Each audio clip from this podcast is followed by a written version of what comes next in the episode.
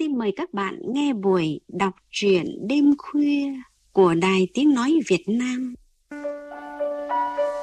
Các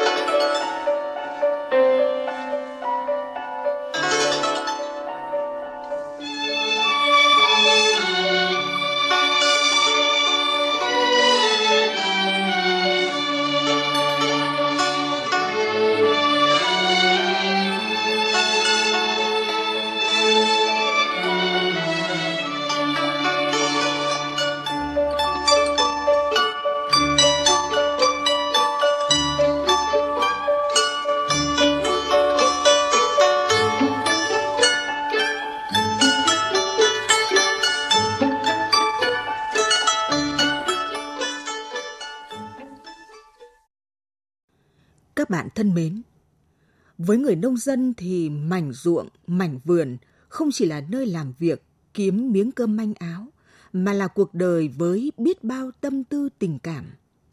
Họ gửi gắm trong từng bờ ruộng, gốc cây những buồn vui của mình. Công cuộc hiện đại hóa, công nghiệp hóa làm thay đổi nhiều vùng quê của đất nước ta. Quá trình chuyển đổi cơ cấu kinh tế, ngành nghề tại vùng nông thôn đã tác động không nhỏ tới nhiều người nông dân. Trong chương trình đọc truyện đêm khuya hôm nay, các bạn cùng nghe truyện ngắn Cô Sáu Cam của tác giả Lê Ngọc Hạnh qua giọng đọc phát thanh viên Sơn Tùng. Truyện ngắn tham dự cuộc thi Làng Việt thời hội nhập do Đài Tiếng Nói Việt Nam, Hội Nhà văn và Báo Nông thôn ngày nay phối hợp tổ chức.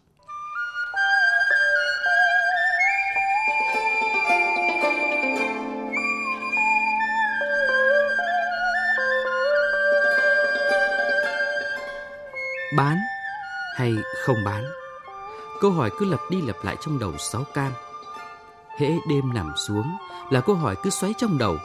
Nhưng sáng ra nhìn vườn cây, Sáu Cam lại thôi ý định. Cứ như vậy, suốt mấy mùa rồi, cái nhà toành toàng vẫn chưa thay được cái nóc. Cái nền đất mỗi mùa mưa, nước ngập ngụa linh láng cũng chưa lót được tấm gạch tàu. Vườn cây Sáu Cam sạch đến nỗi Muốn tìm một cọng cỏ cũng khó. Cây trái mùa nào cũng sum xuê. Nhưng cái điệp khúc được mùa mất giá của thương lái thì Năm nào cũng y vậy. Ở xóm đình hẻo hút này, Người ta bán đất bán vườn, Lên đường mua đất cất nhà, Cất quán, bán buôn, Muốn gần hết. Chỉ có mình sáu cam Cặm cụi chăm bón tỉa trồng. Dân tỉnh thấy sáu cam vất vả, Cứ bàn tới nói lui, Xui sáu cam bán đất lên đường ở. Họ nói làm nông thời giờ càng làm càng khổ, thú điền viên giờ là trào lưu của người thành phố.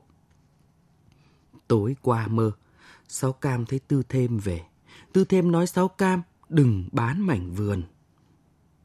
Tư Thêm, chồng Sáu Cam, về với đất tính ra cũng đã hai chục mùa sầu riêng.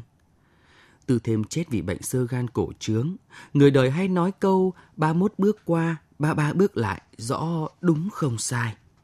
Nhiều khi ngồi nghĩ lại, hồi ba mốt của mình, sáu cam còn dùng mình, tưởng như lúc đó không cách nào vượt qua nổi. Lúc đó khổ quá, có bữa sáu cam đâm nghĩ quẩn, tính lôi ba đứa con ra sông Hàm Luông nhảy xuống cho xong. Xóm làng thấy sáu cam, một mình một nách ba đứa con thơ dại, bèn suối, biểu sáu cam coi ai được thì chấp nối đại cái, cho nhà có cột, con nóc, để mà treo chống qua cơn khổ. Lao đào lận đận, khổ sở vậy, mà vèo cái cũng qua mười mấy năm.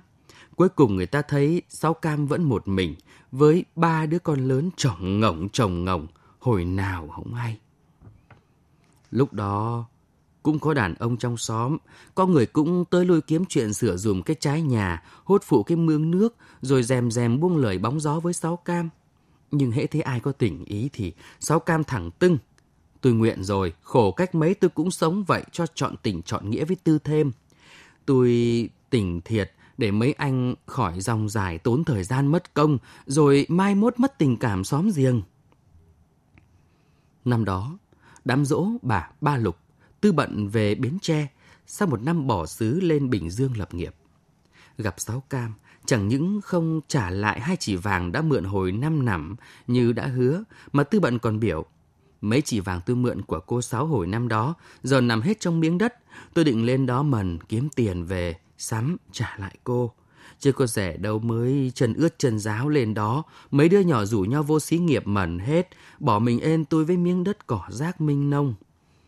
Hồi tôi mua miếng đất bảy chỉ vàng. Trong đó có của cô mày hai chỉ. Giờ tôi tính, hai cô lên đó, tôi chia miếng đất làm hai. Tôi một nửa, cô mày một nửa. Hai chị em cùng mẩn. Đến chừng nào có dư thì cô mày đưa tôi thêm một chỉ. Tôi tính vậy, cô mày về bàn với sấp nhỏ coi, thấy được thì qua đám rỗ theo tôi lên đó một thể. Đám rỗ về, dọc đường, Sáu Cam suy nghĩ. Con hai lấy chồng, thì ở bên nhà chồng. Còn thằng Được với con út đậu, ba má con mấy năm nay cứ loay hoay với miếng ruộng. Chỗ này có chút ép, mỗi năm mần được hai ba vụ lúa. Thằng Được vừa làm ruộng vừa đi hái dừa mướn, bữa được bữa cái, bữa nào không ai kêu đi bẻ dừa thì vác bình bọng đi trích cá để đỡ tiền chợ được bữa nào hay bữa nấy. Con đậu thì làm nghề dệt chiếu thuê, công việc tạm bỡ qua ngày, sống chỗ này không khá nhưng tính ra cũng không đến nỗi khổ. Chỉ có điều miếng đất chút ép, tỉa chồng không đã tay, mà nghe tư bận nói đất trên đó bỏ không, nghe thấy tiếc. Sáu cam nghĩ, hay là cứ theo lời tư bận, ba mẹ con lên đó thử một phen. Được thì ở, không thì về, coi như một chuyến đi chơi. Mồ mà ông bà với tư thêm và miếng ruộng dưới này giao cho vợ chồng con gái hai coi sóc. Lâu lâu về, còn mấy chỉ vàng lận lưng tính sửa cái nhà trước mùa mưa hay là mang lên dựng một cái chỗ ở tạm trên đó. Sao cảm nghĩ từ vận tính thấy cũng hợp lý hợp tình, chứ đất mua rồi bỏ không trên đó phí quá đầu chứ Bình Dương thiếu gì người ở xứ này dắt díu nhau lên đó lập nghiệp. Tối đó sao cam kêu bằng được với con đậu lại bản tính, rồi ba má con quyết định đi một cái rụp. Năm đó, Sáu Cam chẵn trỏi 50, thằng được 22, con út đậu thì 19 tuổi lẻ. Tư bận với Sáu Cam là xóm làng lâu năm, chứ tính ra cũng chẳng bà con, họ hàng gì. Vậy mà Người của hai gia đình từ đó giờ gần gũi thân tình như ruột thịt. Chẳng là một năm trước đó, một dịp tư bận lên Bình Dương ăn dỗ nhà một người bà con ở chợ cũ Tân An, nghe thiên hạ bàn tán qua lại với nhau xứ này giá đất ruộng, đất vườn đang rẻ. Chừng mấy chỉ vàng cũng mua được miếng đất rộng cả chục ngàn mét vuông. Là dân trồng trọt, nghe đất rẻ thì ham, nên tư bận quyết định nán lại chơi vài bữa.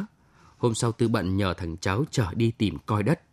Một ngày chạy lòng vòng ba bốn xã Bến Cát, Tư Bận quyết định mua miếng đất triền nửa gò, nửa bưng ở cuối con đường dẫn ra ruộng, nằm sát con rạch ở xóm đình Bến Liễu. Miếng đất cỏ mọc cao lút đầu người, bỏ hoang nhiều năm. Ngay đâu người chủ miếng đất đã dọn nhà lên đường buôn bán gần ngã tư chợ. Miếng đất kêu bán bảy chỉ vàng không bớt. Thấy vừa ý nên tư bận hất vạt áo, thò tay, gỡ kim, gút miệng túi quần lấy ra hai chỉ vàng đặt cọc hai chỉ vàng mới tinh, bóng lưỡng mà Tư Bận sắm được hồi thu hoạch vụ đông xuân cùng lúc với sáu cam. Kiểu giữ của của người quê coi vậy mà tiện, đi xa đi gần mang theo tài sản cu cu bên mình. Dạo đó Tư Bận cũng đâu có nghĩ mang theo vàng là để trồng cọc mua đất đâu. Đặt cọc đất xong, bữa sau về quê Tư Bận gom của ba người con được thêm ba chỉ. Còn thiếu hai chỉ, Tư Bận qua nhà sáu cam hỏi mượn. Sáu cam xuống bếp lôi mấy chỉ vàng, cất trong lon sữa bò, nhét tuốt trong hốc gạch mang rê, đưa cho Tư Bận. Lần đó, Tư Bận cũng rủ Sáu Cam lên Bình Dương lập vườn trồng trọt, nhưng Sáu Cam không tính đi. Lúc đó Sáu Cam nghĩ ở đây làm ruộng, lên đó làm vườn, kiểu gì thì cũng là bán mặt cho đất, bán lưng cho trời, thì ở dưới này làm, chứ mặc gì, lên đó cho xa xôi, mắc công. Vậy rồi năm đó cả nhà Tư Bận dắt díu nhau lên Bình Dương, lập nghiệp hẹn sang năm về quê trả lại mấy chỉ vàng đã mượn của sáu cam. Vậy mà hồi về thì không có được phân vàng nào mà trả. Quyết định chớp nhoáng vậy rồi sau bữa đám rỗ bà Ba Lục, ba mẹ con sáu cam đùm túm theo tư bận làm cuộc di cư lên miền Đông. Miếng đất chản tròi một hecta. Tư bận mua năm trước được phân ra làm hai để cấn nợ. Danh giới là một mảnh mương vừa y cái sải chân người lớn. Vừa lên Bình Dương, được hơn tuần lễ, thì thằng Ròm con Tư Bận dù thằng Được lên Mỹ Phước đi làm xí nghiệp gỗ. Ròm nói với thằng Được, ở đây đi làm xí nghiệp kiếm tiền nhanh, chứ mà cặp mặt vô miếng đất này, cây cỏ, biết chừng nào mới có tiền. Đi làm tới tháng lãnh lương, có tiền mua gạo mua mắm, đất để đó cho hai bà già, với con đậu nhổ được cọng cỏ nào hay cọng cỏ đó, từ từ hãng tính. Được nghe thằng Ròm nói chí lý nên cuốn tượng theo lên Mỹ Phước làm xí nghiệp. Với lại được cũng khoái mần thứ gì đó mới mới lạ lạ, chứ từ đó giờ toàn loanh quanh chuyện ruộng vườn giết, rồi giờ lên đây kêu làm nữa, nó nghe cũng chán. Mà nghe tới tháng lãnh lương, được cọc tiền thì càng ham. Chứ ở quê từ đó tới giờ đi bẻ dừa, ngày nào được trả công ngày đó, mỗi lần cầm được có mấy chục ngàn đồng bạc, chứ có khi nào biết đến tiền triệu đâu. Mà miếng đất để đó thì còn đó chứ có mất đi đâu mà lo. Từ bữa được theo thằng Ròm, dân xóm đình thấy hai mẹ con sáu cam ngày nào cũng còng lưng lui cui dọn dẹp thửa đất thì bàn. Họ nói dân tình ở đây ngán làm nông nên mới bán đất đi chỗ khác. Còn má con sáu cam ở xứ mô tê nào tới đây lại nhào vô cho khổ.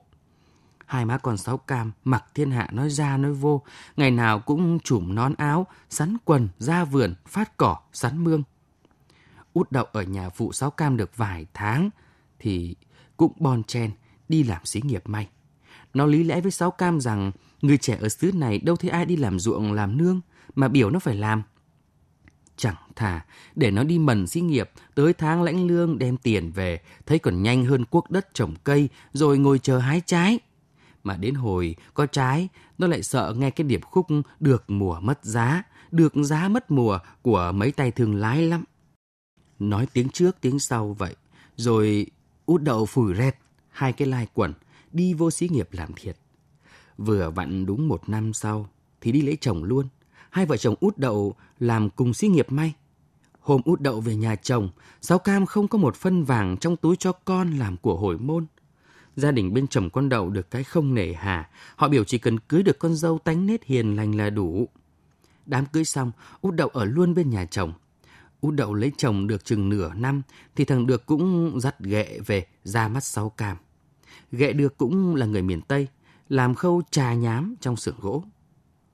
Mười con người của gia đình sáu cam với tư bận xúm xít ăn chung bữa cơm đạm bạc, rồi ghẹ được thành người trong gia đình. Sau bữa cơm ra mắt, vợ chồng được dắt nhau lên Mỹ Phước thuê nhà trọ sống. Vậy là coi như thằng Được với con út, yên bể ra thất, còn lại mình sáu cam trong căn nhà lá tạm bợ toành toảng với miếng đất hơn một năm, vẫn chưa thấy ra hồn ra vía. Mỗi kỳ lãnh lương về thăm nhà, vợ chồng được với út đậu cũng phụ hợp cho sáu cam tiền gạo, mắm, thuốc men. Vậy nhưng nhiều năm, người ta vẫn thấy sáu cam sống chật vật. Đến nỗi mỗi khi ra chợ, bà năm thịt heo chỉ cần nhìn thấy mặt sáu cam là lia dao, cắt một phát mười ngàn da heo mà khỏi chờ sáu cam lên tiếng. Mười ngàn bạc da heo, sáu cam luộc, chấm nước mắm ăn được ba ngày cơm, chứ đâu có ít. Lần nào tư bận qua nhà, thấy sáu cam ăn uống thiếu thốn cũng lẳng nhẳng lẳng nhẳng. Nói giết không được, bữa tư bận canh ngày cuối tuần, vợ chồng thằng được con đậu về qua mét. Mai mốt tụi bay về coi thứ gì ngon ngon mua về cho bà ăn, chứ bây giờ đừng cho tiền bà nữa. Đưa nhiêu tiền, bà cũng đập vô vườn cây, chứ đâu có dám mua thứ gì ăn. Mỗi tháng 30 ngày, tao thấy bà toàn cơm với da heo chấm mắm. Bữa nào sang lắm thì mua được cái đầu gà nấu canh chua. Mấy bận, vợ chồng được với út đậu cho tiền. Sao cam tính mua mấy tấm tôn để lợp lại cái nóc nhà cho đỡ rột, rồi kêu thợ hồ tới tráng cái nền xi măng cho sạch sẽ. Nhưng tính tới tính lui mấy bận, rốt cuộc nhiều năm người ta vẫn thấy sáu cam sống trong cái nhà rách nát. Mùa khô, thấy sáu cam đã te tua khổ sở vậy rồi. Tới mùa mưa, thấy sáu cam còn tả tơi hơn. Trong nhà ngoài sân gì cũng như nhau, cứ hễ mưa xuống là sình bùn chèm nhẹp, nước nôi lình láng. Cũng tại sáu cam ăn nhiều chứ ở có bao nhiêu, nên tiền con cái cho sáu cam, bao nhiêu cũng thành phân cho, đổ hết vô mảnh vườn. Lúc thêm cây giống, lúc kéo phần cúc, phần bò, cho chấu, diêm, ure. Sáu cam lập vườn cây nhưng sống nhờ vào công việc khác là vì nhiều bữa người ta thấy sáu cam cắp thúng men theo mấy bờ mương, con rạch ven sông thị tính để bẻ rau móp, hái đọt rau choại về bỏ mối cho mấy người ngoài chợ. Thứ bảy chủ nhật thì thấy sáu cam đi rửa chén thuê ở mấy chỗ đãi đằng đám tiệc, kiếm thêm tiền. Tiền kiếm được sáu cam để đong gạo nuôi mình và mua phân bón để bồi bổ cho vườn cây. Mà xóm làng nói đúng, chứ đâu có sai. Kiếm được đồng nào, sáu cam đùn hết xuống đất. Cứ vậy mà biểu sáu cam không khổ triển miên từ năm này sang năm khác làm sao được. Miếng đất bỏ hoang nhiều năm, cỏ mọc cao lút đầu người, qua bàn tay cẩn mẫn của sáu cam sau bao năm đã thấy ra hồn ra vía. Nửa hecta đất được sáu cam lên luống trồng mấy loại cây ăn trái như dâu, chôm chôm, xoài, mít. Vườn cây bắt đầu cho trái chín, cũng là lúc có trộm rỉnh ngó. Có bữa mới buổi chiều còn nhìn thấy trái xoài lủng lẳng, sáng ra đã bị vặt mất tòi. Sáu cam bực mình quyết bắt cho được thằng ăn trộm. Mà sáu cam có kiểu bắt trộm vui nhất xóm. Dân xóm đình vui miệng, cứ nhắc hoài chuyện sáu cam bắt thằng trộm xoài. Chuyện là bữa tối đó linh tính thằng ăn trộm sẽ vô vườn cây, nên sáu cam xách đèn pin đi mai phục. Dình chừng được 15 phút, thấy có bóng người đi từ ngoài ruộng vô tới con rạch, bắt con vườn cây, nhảy vô. Sáu cam ngồi dưới gốc cây dâu um tùm lá, nghe tiếng xoài rớt bịch, bịch. Thằng trộm lia đèn lên ngọn xoài chuẩn bị tọt đến phát thứ ba, thì nghe tiếng người lảnh lót. Thôi, hái hai trái đủ nhậu rồi con. Mười mốt muốn ăn xoài, lại ban ngày nói sáu bẻ cho. Đừng có đi ban đêm, rắn rít, nguy hiểm nghe. Sau cam dứt tiếng thì thằng trộm tắt phụt đèn pin, phóng ba bước ra khỏi vườn cây, biến mất, quên lụm luôn hai trái xoài xanh trên đám lá khô. Đám con nít xóm đình hay nhắc đi nhắc lại chuyện cái lần đi hái trộm chôm chôm vườn sáu cam. Bữa đó sáu cam đi đám dỗ xóm ngoài, về tới nghe đám con nít chí chóe sau trái nhà. Sáu cam đi ra tỉnh bơ. Tụi con tìm bịt ni lông đựng chôm chôm hả? Để bà Sáu vô lấy cho nghe. Đám trẻ trâu trưng hưởng đứng ngó nhau, cứ tưởng cả đám sẽ bị bắt cột tay vô gốc cây. Không cũng bị chửi một trận tè tát, chứ có đâu mà còn được bà Sáu cho bịt đựng chôm chôm, ăn cắp mà mang về. Đã vậy, bà Sáu còn dặn 11 muốn ăn trái chôm chôm, cứ tới, bà Sáu hái cho ăn. Xóm đình ai nghe chuyện Sáu Cam xử ăn trộm cũng tức cười. Họ biểu Sáu Cam nhân tử, chứ gặp người khác, tụi trộm bị đập như tử, chứ chơi à? Gì chứ trộm cắp là phải oánh trong một trận nó mới bỏ tật. Người ta hỏi Sáu Cam sao tốt với tụi trộm thì Sáu Cam tỉnh queo. Ui còn nít ở quê thì đứa nào mà không khoái cái món đi hái trộm trái cây người ta. Mình tốt với nó, nó không phá nữa. Chứ chửi, nó phá còn hơn. Hồi nhỏ, tôi cũng như tụi nó mà. Tâm lý với tụi trộm vặt là vậy. Nhưng thiệt bụng thì Sáu Cam nghĩ cả vườn cây, tụi nhỏ hái có chút đỉnh, chẳng thấm tháp gì. Chẳng bằng thương lái vô trả rẻ, bán được mấy đồng. Mà con nít đứa nào hổng khoái, nhỏ nhẹ, vui vẻ với nó thì nói kiểu gì nó cũng nghe. Chứ trời bới, hù dọa, nó phá còn bạo hơn. Bởi vậy cứ tới xóm đình hỏi Sáu Cam, từ trẻ tới già ai cũng biết. Họ nói, Sáu Cam hả? Bà đó một chữ bẻ đôi cũng không biết. Chứ cái tình thì đầy bụng. Tư bận thì ghim gút trong bụng chuyện Sáu Cam tiếp tay cho thằng trộm vác mất cuộn lưới rào B40.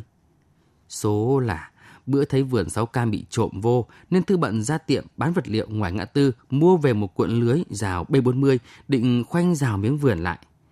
Ác nhờn cuộn lưới mới mua về hôm trước, sáng hôm sau đã biến mất. Tư bận tức tối nhảy mấy con mương qua nhà Sáu Cam để chút giận. Rẻ đâu, nghe Sáu Cam kể chuyện, chiều qua thấy một thằng thanh niên vác bó lưới, rào ngang qua nhà. Lúc bước qua khúc cây bắc qua con mương thì thằng thanh niên bị trượt chân té. Sáu Cam nhìn thấy lật đật chạy ra đỡ. Còn thằng thanh niên vác kẽm rào đi đâu thì nghe hỏi, nó trả lời, vác từ bên nhà ông chú về để giao chuông gà. Vậy ra sáu cam tiếp tay cho thằng ăn trộm, vác bó lưới rào B40 bên nhà tư bận mà hỏng hề hay biết. Mà cũng tại sống thiệt bụng kiểu người miền Tây nên sáu cam nhìn kẻ gian cũng như người bình thường. Mà chắc cũng nhờ sống rộng bụng nên đám trộm vặt không bén mảng tới vườn nhà sáu cam nữa. Điều phá phách ngang tàn có tiếng nhất xóm như hùng ngọng mà vô vườn sáu cam tọt xoài một lần mà còn không thấy quay lại lần thứ hai. Dân xóm đình thì than van cái xứ này giờ toàn dân nhập cư nên sinh phức tạp đủ thứ. Nhà nào cũng mua lưới kéo lại. Chỉ có sáu cam, tỉnh bơ, để mảnh vườn tênh hênh tứ phía không thèm rào chắn. Mấy mùa trái chín, mùa nào ngang qua vườn cây nhà sáu cam nhìn cũng thấy đã mắt, vì cây nào cây nấy trái đặc nghẹt từ gốc lên đến ngọn. Mà cũng mấy mùa dâu rồi, sáu cam dự định sẽ sửa lại cái nóc nhà. Mấy mùa chôm chôm, sáu cam định tráng cái nền nhà tính vậy. Nhưng đến hồi thương lái vô vườn coi thì kêu mua giá chỉ 2-3 ngàn đồng một ký khuya sớm thức dậy trèo hái, đóng bịch sẵn, chở thương lái tới cân xong. Sau cam chỉ thu được hai ba trăm ngàn bạc. Cũng bằng như tiền công đi hái thuê, đâu vậy còn bị chê tới chê lui. Con năm sáu cam không thèm bán cho thương lái. 4 giờ sáng, sáu cam thức dậy, lọ mọ ra vườn, treo bẻ chôm chôm, sáng mang ra chợ ngồi bán. Bán được một ký, khi 8 ngàn, khi 10 ngàn. Được đâu ba bốn bữa thì chôm chôm chín rộ, mấy nhà vườn khác cũng hái mang ra chợ. Vậy rồi đụng hàng nhau, kẻ chê mắc, người chê chôm chôm xấu, trả giá xuống, lại bằng giá thương lái mua. Mà hễ không bán thì qua bữa sau, dâu héo đen thui, có đem cho người ta cũng không thèm. Mùa trái cây năm nào ai nhìn vườn cây cũng của. Năm này sau cam sẽ trúng mánh. Vườn cây năm nào cũng sai oằn. Vậy mà mùa nào người ta cũng thấy cây nhà rách nát sau cam vẫn chưa sửa nổi. Sao cam cứ lần lữa hẹn từ năm này sang năm khác. Bán được bao nhiêu, sao cam lại kéo phân cho đắp vô gốc. Coi như tiền bán trái, sao cam trả lại hết cho vườn cây. Bán rẻ, chẳng bằng bỏ không Bao nhiêu mùa trái chín qua là bấy nhiêu mùa người ta thấy sáu cam hai trái cây mang đi biếu bà con khắp xóm. Sáu cam nghĩ bán được bao nhiêu hay nhiều còn mang biếu xóm làng, vậy mà có tình có nghĩa. Nhưng buồn là hệ mang trái cây tới biếu nhà nào, sau cam cũng nghe người ta xui bán quách cây vườn, lên mặt đường mua miếng đất gần xí nghiệp, cất cây nhà cho đường hoàng, để rồi mua xe nước mía bán cho công nhân, ngày kiếm trăm ngàn bạc, sống cho khỏe, chứ mười mấy năm cứ bám vô cái vườn này, tiền không có mua gạo nuôi thân, mà hễ kiếm được đồng nào cũng đun hết xuống đất mà nuôi cây. Đến hồi có trái, bán chẳng được mấy đồng, vậy mà cứ cặm mặt với đất còng lưng với cây cỏ mà làm gì? Người ta còn tính dùm. Miếng đất hồi đó chia lại của tư bận có ba chỉ vàng, giờ bán cũng được năm bảy cây, chứ đầu ít. Vậy là lời khẩm rồi, bán đi, tiếc gì. Mặc thiên hạ kêu bán vườn bán đất, sao cam vẫn cứ ngày ngày cắp thúng ra sông, ra rạch, hái rau móp, rau trọi về bán. Ngày hái được chục ký rau móp, sáu cam kiếm được năm sáu chục ngàn. Bữa nay đi hướng này, mai sáu cam đi hướng khác.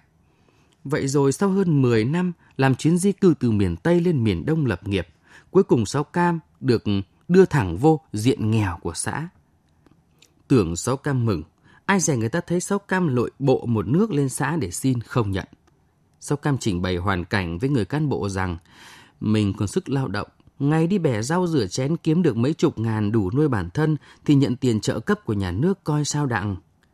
Thiên hạ người nói Sáu Cam nghèo, mà có lòng tự trọng, kẻ thì nói Sáu Cam đã nghèo, còn bày đặt chảnh. Trong khi người có điều kiện còn thèm muốn chết, tìm đủ cách để xin xỏ được vô hộ nghèo mà còn không được, Ai nói gì nói, sao cam cứ một kiểu sống thiệt bụng như người miền Tây tự nào giờ. Tối qua, sao cam lại thấy Tư Thêm về, cũng như những giấc mơ lần trước. Tư Thêm nói, sao cam đừng bán mảnh vườn, nhưng lần này Tư Thêm còn nói, từ giờ sáu cam hết khổ rồi. Vùng sâu vùng xa, nên ngày nghỉ đám công nhân nhà trọ chẳng biết đi đâu, bèn rủ nhau ra vườn cây nhà sáu cam. Ban đầu họ mua vô vài ký dâu, chôm chôm, sách về phòng trọ ăn. Lần sau đến họ xin ra vườn hái, rồi đặt vấn đề ăn bụng. sáu cam thỏa thuận ăn một bụng tính giá bằng một kg. Từ 10 đến 15 ngàn đồng một bụng, điều kiện muốn ăn, bao nhiêu thì ăn, nhưng không bẻ nhành cây, không vặt trái non. Khách thèm ăn xoài xanh, sáu cam khuyến mãi chén nước mắm đường. Khách nào đói bụng, sáu cam nhóm củi nấu cơm, chiên cá khô bưng ra đãi. Trà đá, sáu cam đã uống miễn phí vô tư. Khách mua về thì thoải mái, cân ký hai ký rưỡi, tính tiền như một ký. Từ một, hai nhóm công nhân ở trọ gần, thông tin vườn trái cây bán bụng của sáu cam được loan truyền nhanh chóng đến mấy khu công nghiệp xa hơn. Cứ chủ nhật là con đường đất ngoằn ngoèo dẫn ra vườn cây nhà sáu cam, khách đông y như quân nguyên. Thời buổi công nghệ thông tin, mùa trái cây kế tiếp mô hình kinh doanh vườn cây ăn trái theo kiểu bán bụng của Sáu Cam được một tờ báo ở tuốt luốt tận Sài Gòn tìm đến lấy hình ảnh đưa tin. Năm đó, vườn cây của Sáu Cam đón thêm một dòng khách mới đến từ thành phố. Cán bộ Sở Văn hóa Thông tin Du lịch đến để tận mục sở thị. Có người mang theo tờ báo để vừa đi vừa hỏi thăm đường. Họ bảo không quản ngại đường xa chỉ vì muốn được gần gũi, tận hưởng thiên nhiên. Họ bảo chủ yếu là muốn được trèo cây hái trái, muốn được cái đón tiếp nồng hậu chân tình của người miền quê, chứ ở thành phố thì trái cây thiếu gì. thiên hạ bản tán biểu, vườn cây trái lái thiêu rộng lớn vậy mà khách còn thua xa khách đến vườn cây sáu cam. Rằng năm nào người dân An Thạnh, Hưng Định cũng dựng tròi giáp kệ, tổ chức lễ hội trái cây um sùm lôi kéo khách đến vườn, vậy mà năm nào cũng thấy điều hưu. Còn mảnh vườn ở tận nơi heo hút của sáu cam thì khách nườm nượp. Năm đó sáu cam được xã Tuyên Dương, Suốt một tuần lễ, sáng nào người dân xóm đình cũng nghe truyền thông xã đọc đi đọc lại bài viết về sáu cam. Hộ nông dân tiêu biểu vượt khó vươn lên từ mô hình kinh doanh vườn cây ăn trái, làm tiền đề cho những hộ dân khác tại địa phương hứng thú quay lại với công việc tỉa trồng sau nhiều năm bỏ đất hoang vu. Những nhà vườn lân cận như Tư Bận, Bảy Tre, Mười Thỉnh bắt chước theo mô hình bán bụng của Sáu Cam, mở cửa cho khách vô vườn cây. Chủ vườn nào cũng hồ hởi, nói nhờ Sáu Cam, miệt này giờ lại có sinh khí. Giờ hãy cứ đến mùa trái cây tháng năm là ngày nào điện thoại của Sáu Cam cũng réo inh ỏi. Khách gọi để hỏi thăm. Dâu chín chưa? Chôm chôm chín chưa? Có con vô vườn chưa? Mấy năm rồi, mỗi khi vườn trái cây chín rộ, chỉ cần qua hai ba cái chủ nhật là vườn cây của Sáu Cam sạch sẽ, không còn một trái. Người ta hay nghe Sáu Cam nói bán bụng kiểu này vừa sướng mà vừa vui. Tình dân xóm thì nói qua nói lại với nhau rằng Thương lái, giờ là không có cửa bước vô vườn cây của sáu cam à nghe Tối qua, Tư thêm lại về, giấc mơ sáu cam thấy chồng đứng nhìn căn nhà mới với nụ cười thiệt hiền.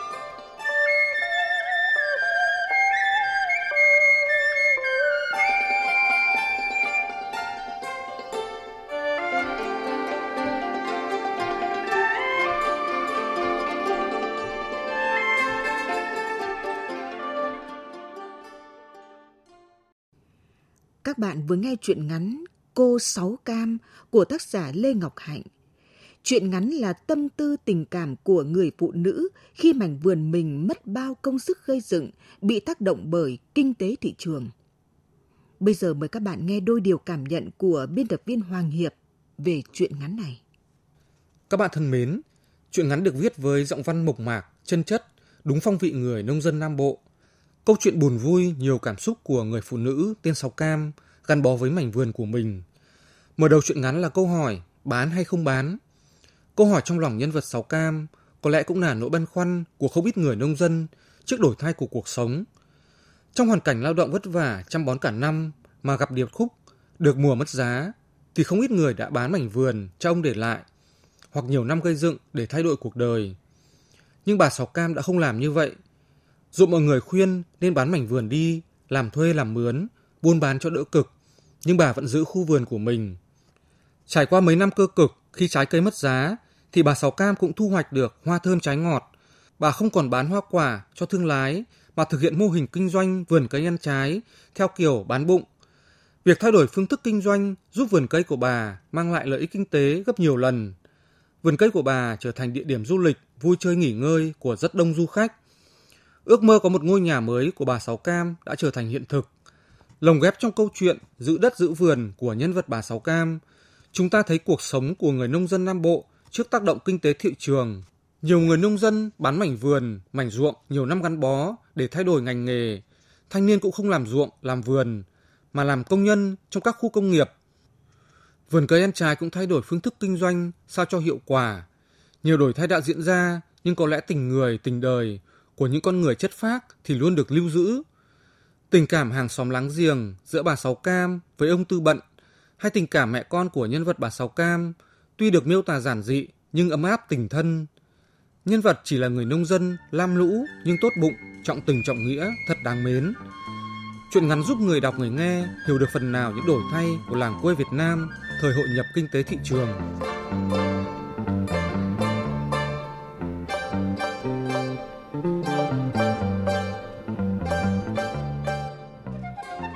Vị và các bạn vừa nghe chương trình đọc truyện đêm khuya của Đài Tiếng Nói Việt Nam.